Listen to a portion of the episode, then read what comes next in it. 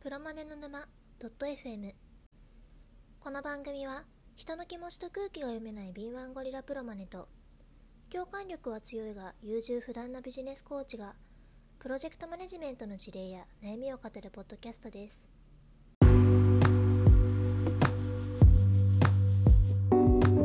すごくね、今、部屋が寒いんですよ。おーもうずっと、あの、まあ、在宅勤子供兼、うつぼさんの寝室っていう感じなんですが、すごい、窓際に机がありまして、はい窓際で在宅勤務の時は仕事してるんですうんけど、うんうん。やっぱむちゃむちゃ寒いですね。そんな古い家でもないんですけうどん、まだ10年ぐらいの部屋なんですが、すごい窓際寒くて、ちょっと昨日、だいぶ寒さ対策昨日から始めてるんですけど、はい足元はだいぶ良くなったんですが、やっぱこう窓際の窓、窓からは結構冷気がきますね。こうガラス越しに。この、サシとか触るとね、すごい冷たいです ね。 察しは冷たそうですよね。はい。ね、これね、やっぱ窓の隙間からどんどん隙間風が来てる感じですうね。ん。あの、私も窓側に机を置いて仕事してますけど、あ、そうなんですね。南側なんですよ、それが。だから比較的その日が当たってあったかい感じ。あ、そうですか。いやー、うちはもう完全に日陰側の窓があるんですけど。それは辛いかもしれないですね。うん、ちょっとこの、隙間風対策、隙間風を塞いで、多分なんかこう隙間テープみたいなやつが売ってるみたいなんですうんうんよ。うん調べたんですけど。ど。それを塞いで、ここのガラスのところに、なんかあのプチプチみたいなのをつけて、はうん、さらにカーテン、防寒カーテンみたいなのを買ってきてっていう感じをちょっと今日明日でやってみようかなと思いまうす。ーん、そうですか。あれ、それ仕事の場所を別に移すっていうことは難しいですかうん。ダメです、それは。 ダメです。すごくあの、収まりがいい感じになってるんで、ああ、なるほど。あの、なんていうんですか、要塞みたいになってる。はい。コックピットというやつですね。そうですね。手を伸ばせば全部取れる。ん。いや今日は何の話をしていきましょうかはいと、い、うところなんですけれども、緊張のち。ょっとアイディアある、アイディアがあるんですが、はい。緊張の一瞬です。毎度。そうですね。あれ、ゴリさんのプロ、プロマネのとしての資格が、あれ、正式ななんていう名前でしたプロジェクトマネジメントプロフェッショナル。あ、じゃあ PMP ってやつですかそうね。です、そそうです。れが。はい。うーん。それ試験ってどんぐらい、年に何回ぐらい受けられるんえでっすかと、無限ですね。あ、そうなんですかあの、会場に、なんだ、こ個々人で会場に行ってパソコンの前であー、そういうやつか。 4時間というやつなんで、そうですね、私なん受けた時もなんはか、なんでしょうな、えっと選択肢は結構無限にある感じでしたね。な何十日間もこう、空いてますよっていうのがありましたよ。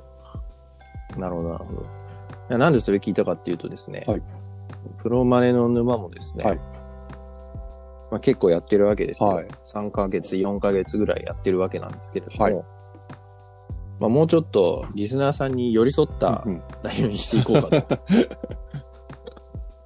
思いましてですね、まあ、リスナーさんが、まあ、まずそのプロマネってなんだろうという人がですね、はあープロマネ興味あるなとうんいう人がですね、はい知りたいことって、まあ、大概はどうやってプロマネになれるんだろうということだとあ思うんですよ。あ、なるほど。もうちょっとどうやってプロたらプロマネになれるのかっていうところを深掘りをした内容にしていこうかなと、今回についてはなるほど。思っておりますと。、はいうことで、どうやったらプロマネになれるかと。まあ、主に試験の話ですかね。はい。ちょっと以前に教えてもらった記憶はあるんですけれども、そんなん覚えてるリスナーさんはいないの で、今一度、はいはい。どういうふうにす、どういうプロセスで資格が取得できるのかっていうのをはい教えてもらいたいですね、まずは。わかりました。あの、そうですね。それはもう私のその PMP っていうやつで大丈夫ですよね。まあでも、そもそも論、もうしておきますかそう他に、他にどういうプロマネ資格があるのかみたいな。はいは PMP の他にみたいい。うな。ん。簡単ですよ、簡単ではい。誰も覚えてないと思うんで。あと世界的には2つの流派があります、プロマネ。うん。一つはプリンス2っていう経典名。経典であり、まあ団体名なんですけどね。なんでその名前にしたんだろうえっとな。ねま、あいいけど。略ですよ。プロジェクツなんとかですよ。プロジェクツイン、なんとかかんとえか。ー、そうなんだ。うんプロジェクツインなんとかエンバイロメントだった気がするな。うん。はい。で、これはまあ、国連とかヨーロッパで採用されてて、うん一応人口的にはですね、世界最大のプロマネえーの組織。えー、そうなんですね。はい。で、一方で私とか日本でメジャーなのが、ピン、ピンボックという経典。うん、で、えー団体名が PMI プロジェクトマネジメントインスティチュートですね、これアメリカ、うん中国日本でメジャーですうんうんうんあとは各国各国とか各地域でプロジェクトマネージャーの試験っていうのがあるんですよ、うん日本でも国家資格としてありますなるほど。これはね一番ハードルが高くて日本のプロジェクトマネージャー試験は他に比べたらかなりあの他のピンボックとかプリンス2の試験に比べたらかなりハードル高くてですね、もうそもそも27歳以上じゃないと受けられませんみたいな。えー、意味わかんね え。そうなんですか。はい。で、合格いや別率、にそう、合格率もすごく低いです。えーうんおすすめはおすすめはピンボック、PMP です、まずは。とりあえずそれ取っとけと。そうですね、あの、PMP には、実はその上位資格っていうのもあるんですよ。あ、そうなんですか。かっこいいな。あ、この間、プロジェクトの上位概念、プログラムだよっていう話したじゃないですか。しましたね、はい覚えてませんけど。はい。プロジェクトをいくつか束ねたりするとプログラムと呼ばれる、まあ、要は事業,、事業部長とかユニット長クラスみたいな人たちうん。があの扱うやつですねいくつものプロジェクトを束ねてみる人うん。これがプログラムマネージャーです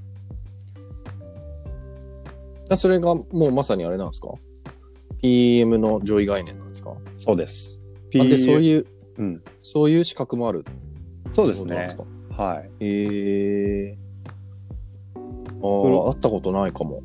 プロジェクトマネージャー試験っていうのはプロジェクトマネージャープロフェッショナルの試験っていうのがあるんですよはいはい。これまたあのプロジェクトマネージャーとしてあじゃあプログラムマネージャーとしてはいじ実務経験が必要だったりしますけどね。かっこいいですね。でジョすねブチェン、ジョブチェンジできるわけですね。まあ上に1個上がるイメージですね。あ一つのプロジェクトをマネージしてた人間が複数のプロジェクトをトータルで見るっていう。だからこっちのプロジェクトは別に8割の成功でいいんだと。うんむしろその、えっと、その効果によってこっちがメインのプロジェクトが100成功すればいいんだよ。みたいなところを見ていく人ですね。うーんうん。まあ、とりあえず日本でやろうと思ったら、PMP。 PMP で。すね。はい。うんあのーそう、第2回か3回でもお話ししたんですけど、PMP っていう資格は、その日経が、日経クロステックが行った、あのー昇進昇給に役立つ資格、トップ20みたいなので、うん。ナンナンバーワンですね。うん。実務に役立つとか、昇進昇格に役立ったうん。とか、転職に役立ったとか、はいはい。この辺で1位、2位を獲得していて、うん、まあ、トータルで一番役に立つ資格、かつ、合格率がね、50%ぐらい、割と高いんですよ。うん。まあ、実際難しくないですね。じゃあ、ゴリさん、今日はじゃあ、PMP についてはい。聞いていくっていうことで、はい。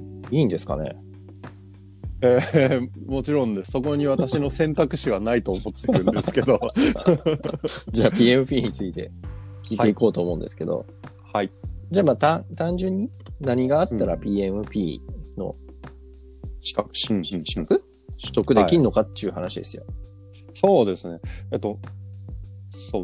まず、どういう人が目指すべきかうん。というと、まあ実際に PM をやってる人はもちろんなんですけど、うん。 IT 業界で早く PM の仕事振ってほしいよと。うん。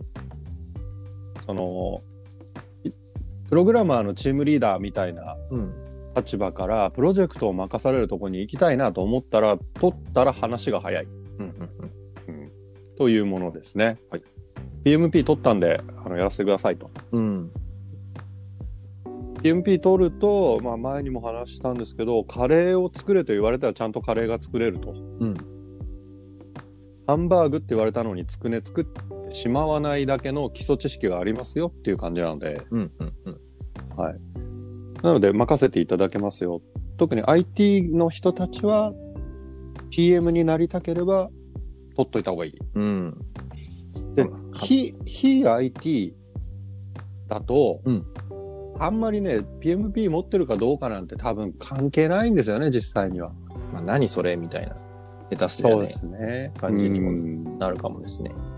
はい。ただ他の業界でも、うんあの国際的には非常になんていうのかな、えー資格保有者増えてます。うん。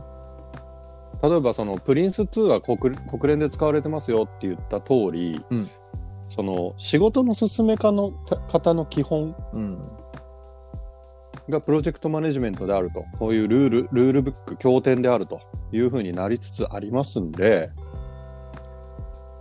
特に国際的なお仕事されてる方は取っとくと話が早いですね。まあ別にね、IT に限らないですもんね。プロジおェっクしゃるト通り。の業務って。はい。うん。そうですね。あれですよ、建設、大規模な建設、特に国際的なあの入札とかがあるようなお仕事だと、あのプロジェクトマネージャーが統括する、PMP の資格を持ってるプロジェクトマネージャーが統括することとかいうのが条件になったりもします。いやー建設なんてめちゃくちゃ重要でしょうね。っていうか、けんそうですね建設会社で、そういうプロマネをしっかりやってますみたいなのを売りにしてる会社とかありますよ。あやっぱりそうなんですね。うん。ちょっと私がね、知る限り建設系だと、やっぱり建築士とかの、うん。資格が重要視されてて、あんまりプロマネって聞いたことがないんですよね、身の回りだと。だから、プロマネっていう言い方はしてないかもしれないですけどね。うん。いや、でもめ、絶対大重要でしょうね、そんなもん。あうん明らかに。はい。まあそうですよね。で、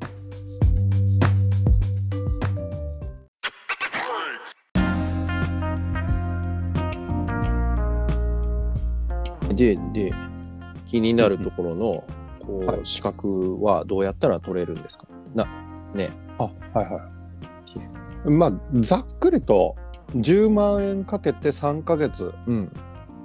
あれば、大体合格できるんじゃないかと思います。 お袖の下ってことですね。ではないですね、あ違うそう、PMP のね、めんどくさいところがね、うん。そのまず実務経験が必要だよっていうのもあります。でその実務経験を英語でうん。提出しなければならぬとかいうのもあるんですね。はいはいはい。でもう一つうのん面倒くさいうん。前提条件というのが、うん。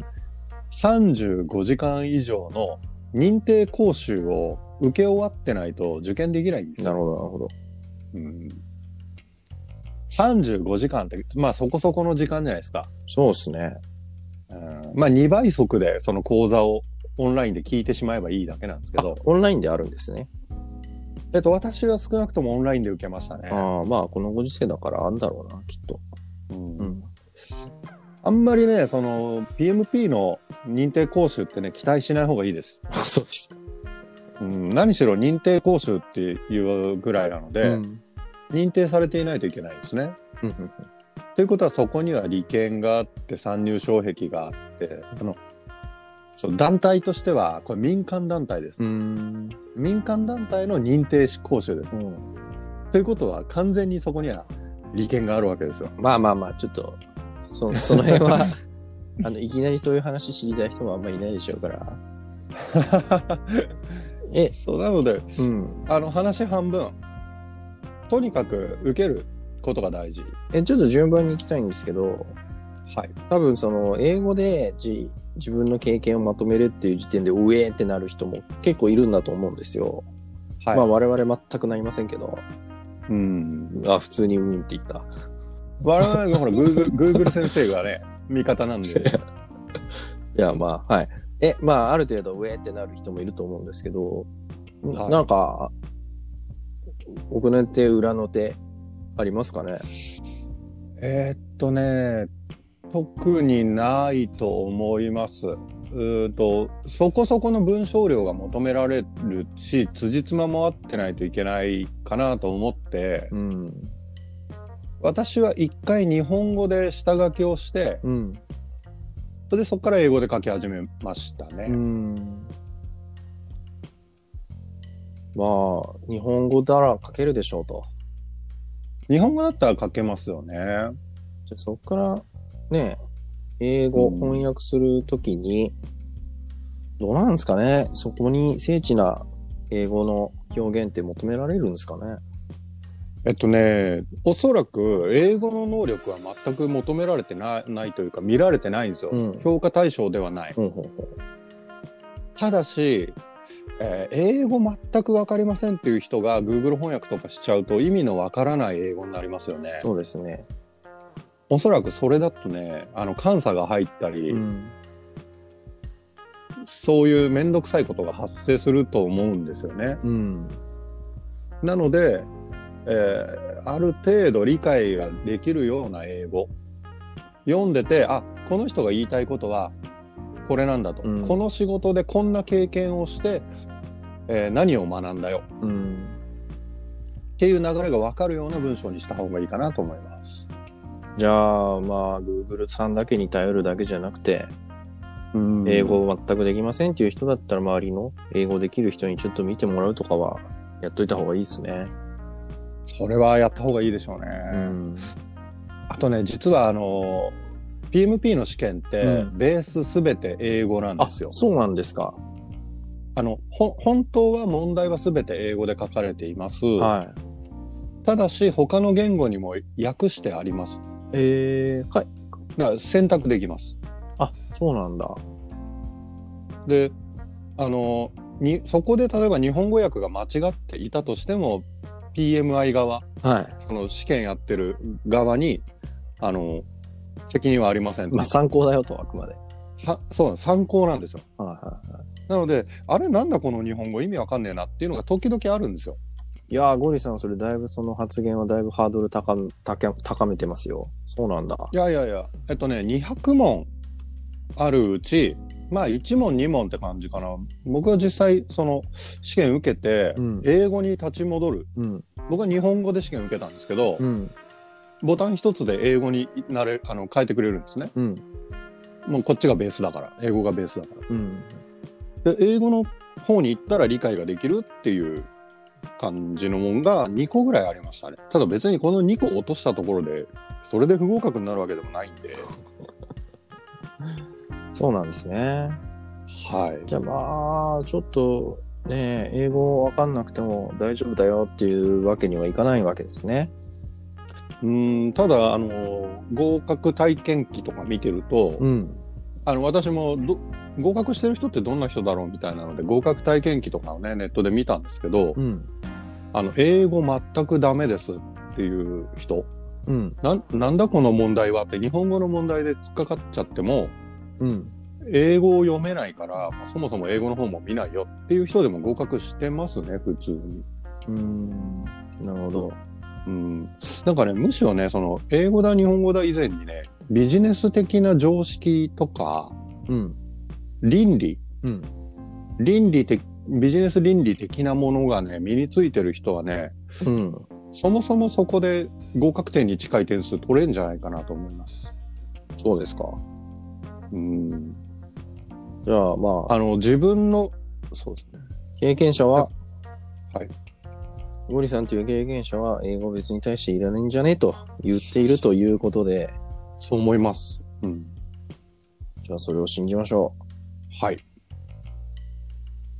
で、それはエッセイみたいなのをうんうん。書きますと。お英あ、語はいのはいはい。あれを書くそうわでけすねで。すね。はい。で、35時間はもう、とにかく受けろですね。そうです。なんか、う受け方のコツとかあったりしますえーっと、私はもうそもそもあんまり期待しない方がいいと思いますよ、はいっていうことかな。 はいはいうん、やっぱりあの受けてて、なんだこりゃってなりましたし、あのおすすめはなるべく安いもの。なんかいろいろ種類があるんですかなんかいくつかあるらしいんですよ。へーで私はとにかくオンラインで手っ取り早くで、まあ、5万円ぐらいしましたけどね4万なんぼしましたああ、さっき10万っておっしゃってたのって何でしたっけ受験料がねうん5万円近くしちゃうんですよ、ああ、じゃあ、そのプラスで10万ぐらいってことですね。そえっと講習で講習とうん。受験料でまあ約9万円はいはいはい。であとは教科書を買うとか、うん。えっとウェブえっと私はねなんかねアプリ PMP 受験アプリみたいなのを問題集がこうアプリ上でパッパパッパ出てくるのがあるんですよねそうそうそう、えーそいいじゃないでれすか、めっちゃ。その2つですね、教科書1冊と、そのアプリぐらいですね、実際やったのは、勉強としては。へえで、講習はいろいろ種類があるけど、オンラインでも受けられますよ、と。なあ、それはあれですね。こう、専用のサイトみたいなところからログインしてみるみたいな感じですね PMP、。認定講習で出てきます。私はユーデミーっていう、はいはいはい。あの、オンラインの、うん。オンラインエデュケーションの、なんか、ウェブサイトあるじゃないですか、プラットフォームが。うん、あれで受けましたありますね。うーん。まあ、きっと、あれですね。これを探せば、これを受けろっていうそうのですがね出てくるわけですね。うん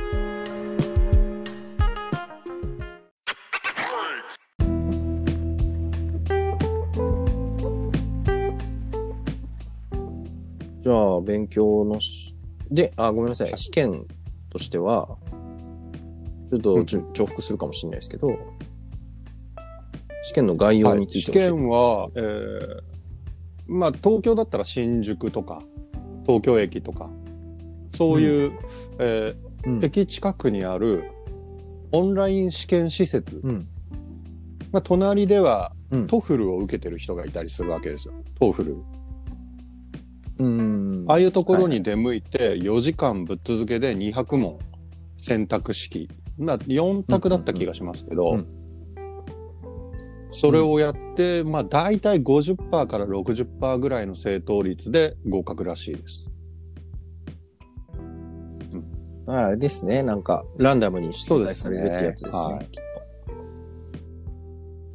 とただね、その、ああ、4時、4時間か。あの、過去問っていうのが存在しないんですね、PMP には。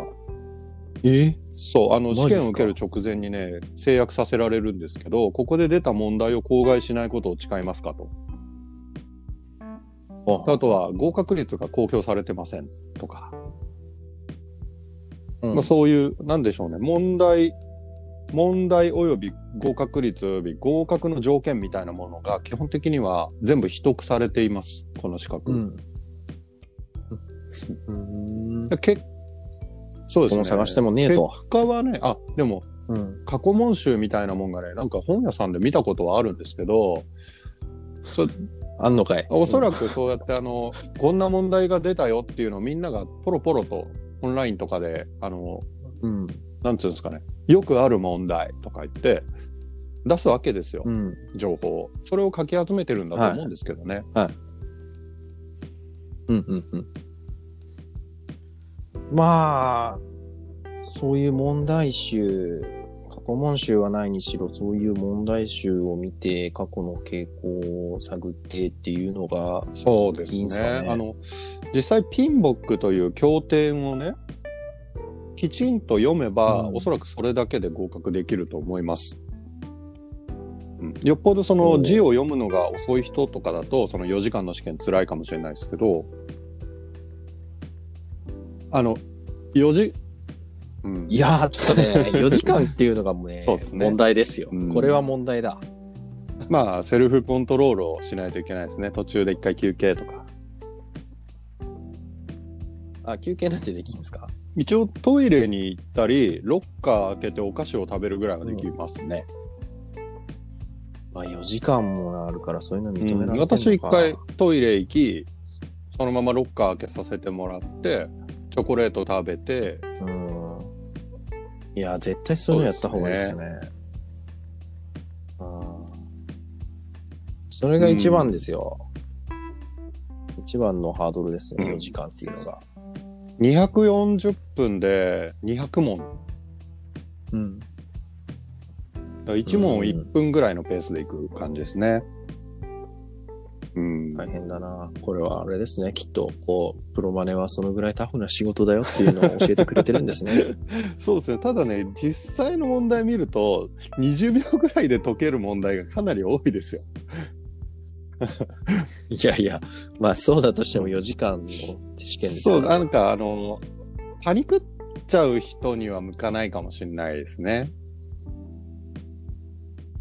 あの、しょうんなんかじゃあ、あれですね。まあまず、その知らない人もいると思うんですけど、その大学受験みたいな感じで、大きな部屋にね、机がいっぱい並べてあって、そこで先生みたいな人が前に来て、では始め、みたいな、そういう試験会場では全ない然ってこ違いとますね。。うん、もうし仕切られて、か各個人仕切られて、壁なりその仕切り板に向かって、だらだら受ける。うん。うん、で、はい用は意いスタートもないですからね。パソコンで受けるるんですよね、それ。設置してあるのがなあのって。で、試験直後に結果出 ますよ。ああ、はいはい。なんだこのマウス使いづれえなとか思いながら、やる感じですね。ディスプレイ古い、ディスプレイ正方形じゃねえかそうというか感じ思でいすながらはい。やる感じですね。はい。なんで Windows98 なんだよとか。そんな感じです、実際。ああうんそうなんですね。古いですね、パソコン。 98かどうか知らんですけど、覚えてない。いや、なんかね、設備的には割と新しかったですね。うん。ああ、そうですか。うーん。そっか、じゃあ、まあ、過去問ないとはいえ、ランダムに出題されるんで、まあ一応幅広く勉強しておく必要がああるの、わけで全すね、体をきちんと一通り目を通すと。その教科書だったら、最初のところに10時間かけるんじゃなくて、まあ、適当に理解して前に進んでいくっていうのを2回転ぐらいするとですね、意外と多分ね、取れちゃうと思う。そっか。まあ、ゴリさん結構活字でいけるそ人うですじねゃないですか。うんね、本もよく読むし。これね、ちょっとね、うつぼさん多分、きついと思うんですよ。まあ、そもそも活字苦そう手でしなたっんでけ。そうですよ。超苦手ですよ、活字。おそのイメージないですね。うん、まあちょっとね、その、人口の何割ぐらいいるかはわかんないですけど、ある程度活字ダメだっていう人もいると思うんですよね。だから、うん、多分そのピピンボックの中身見てくださいっていうのも多分本当になんか、なんか、こう本当に字の羅列にしか見えないと思うんですよ、自分には。そういう人もいると思うんですよね。なんか、そういう人にアドバイスありますかそうですね。そういう人はピンボックをおすすめしません。おそらく、あの、いやピンボック読むことをおすすめしない。うん。ああ、そういうことですあの、正直分かりにくい日本語です。あの、日本語版もあるんですけど、はいはい。うん。正直、ウツボさんだったらむしろ英語版のピンボックの方が興味持つんじゃないのかな。いやー、きついなうんであれば、あの、認定講習を2回転ぐらいするうと、ん2倍速で2回転するぐらいやると、うん基本的には何を勉強すればいいのかがわかると思います。うんうんうんうんうん。そうですね。まあ、あとその、アプリみたいな。だからインプットよりアウトプット中なるほ心どにやりたいんですよ。はい個人的には。で、その読んで理解するっていうのが苦手なんで、間違えてでもいいからまずやってみるみたいなタイプですね。なるほど。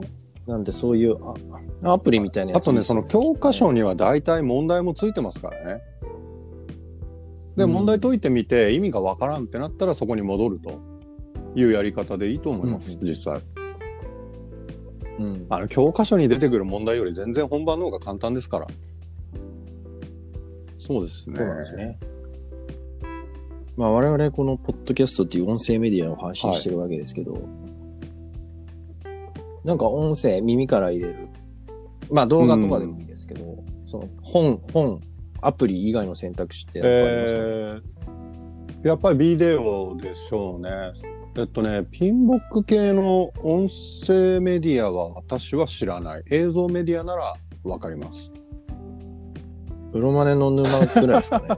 これでも資格の中身はうん勉強にはならないだろうな。 いやーそのなんかいやーそうなんとかチャートとかねリスクブレイクダウンストラクチャーとか、そういうのは出てくるんですよ。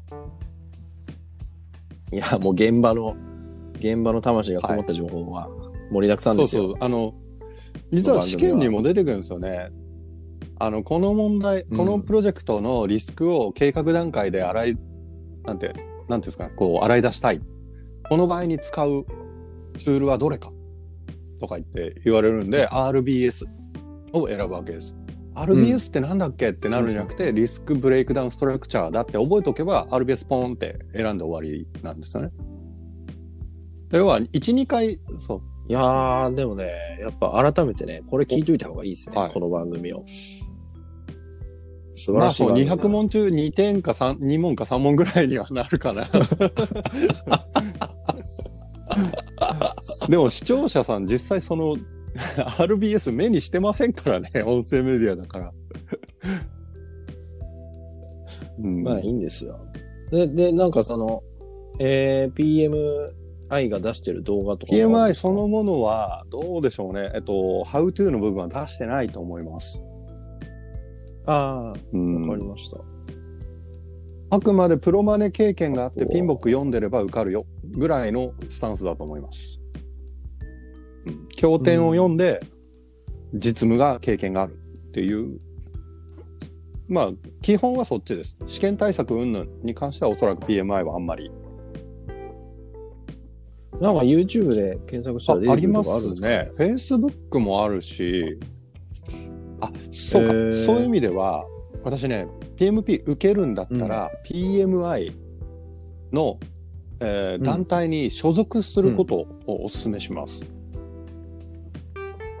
えーちょっと意味わかんないですけど。えっとですね、PMI 本体はアメリカで PMI ジャうパンん。が2つの組織があります。うん。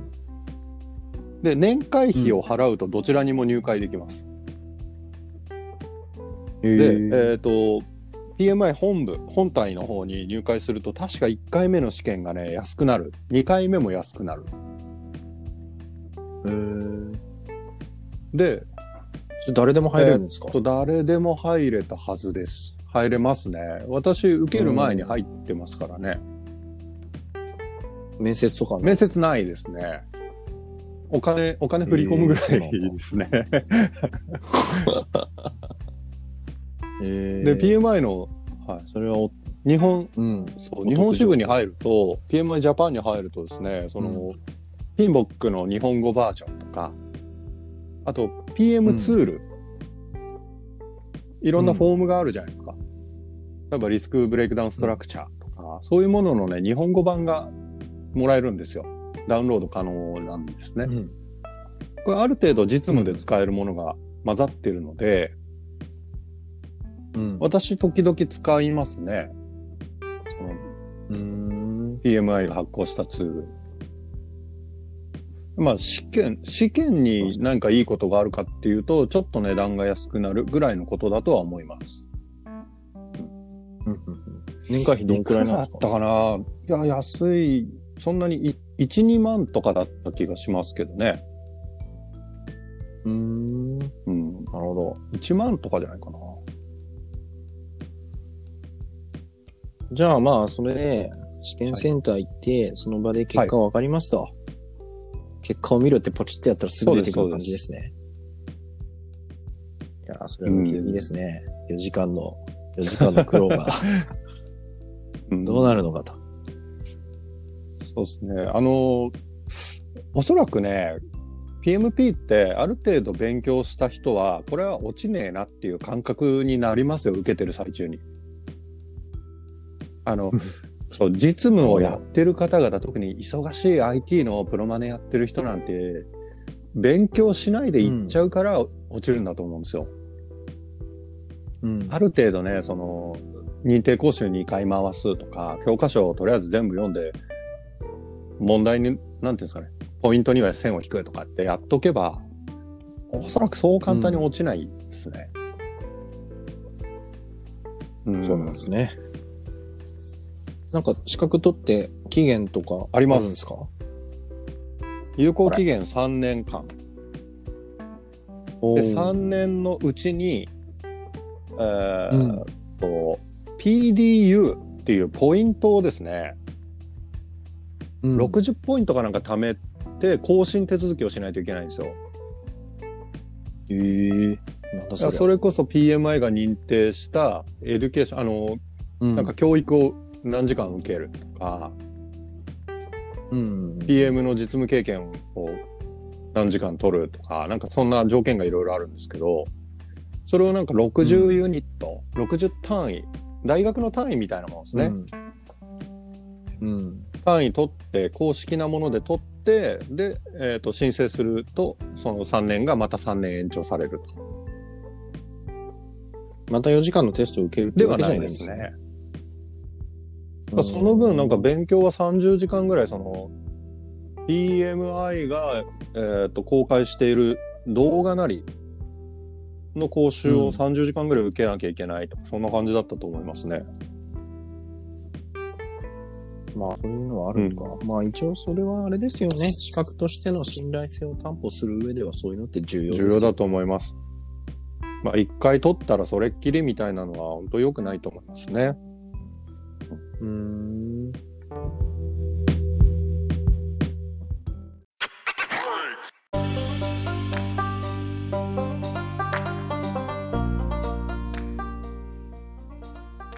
なるほど。なんかね、結構、ライトな感じで喋っていこうと思ったんですけど、それなりに聞くことがたくさんあ って、結構なじ時間になっちゃいましたね。なっちゃいましたねこれいやー、じゃあこれ、なんか必聴です ね、この回は。受験する人にはね、ぜひ聞いていただきたいですね。うーん40分あるけど、40分の価値はあるぞと。そうですね。これでも最後にこそんなコメントしても響かないんじゃないですか。最初に言っとかないと。そうですね。どどうしようかな。もう一回取り直しますか、じゃえじゃあタイトルに入れときましょうか。 あ。まあ、それはそうですね。じゃあ必聴って書いてありますよ PMP 受験のコツとか言って。そうですね。なんかすごい単純な、単純に引っかかりやすいタイトルを考えて、つけときますわ。ぜひ。笑いに走らない感じで。 あのね、受ける方は、ぜひね、嫌にならず、ビビらず、とりあえず2ヶ月ぐらい我慢して、1日1時間なり勉強する、すれば、まあまあ受かりますよ。うん、まあ、深く考えずにコツコツやれあと。のうん試験勉強の道がねしっかりとできてるような資格ではないんですよ実際ただし、試験自体は想像よりも緩いと思うんで受けてみてくださいと、あある程度勉強して受けてみてくださいっていう感じです、うん。なるほど。まあ、じゃあ我々もね、その試験対策コンテンツとか出すかもしれないん で、今後ね、なるほどそれなんか教会から何か言われそうですねそういうのがあったらまたここで宣伝していきましょう。 わかりました。じゃあお知らせします。お知らせね、これ別に台本があって読んでるわけあ、じゃないそんうですよ。なんですか。はいそれっぽく読んでますけど、プロマネの沼 .fm では皆様からの、なんだお便りをお待ちしておりまだすい。だいぶはし、はいはしょりましたえっ、と、もうちょっと詳細言いますと、プロマネに関する事例共有や悩み相談ですね。それから番組への出演希望、他の番組への出演依頼、お待ちしております。詳細は、ポッドキャストの概要欄にてご確認くださいと。連絡先載ってますと。はい。ということでございまあすりががとうございます。はい。じゃあもう、これからは我々も生まれ変わって喋りたいことを喋る番組ではなく、皆様のお役に立つ情報を発信していくと。人に寄り添うと。そうですね。ということで心を入れ替えてやっていきますか。はいわかりました。では以上です。ありがとうございます。また来週お楽しみに。はい。どうも。さよなら。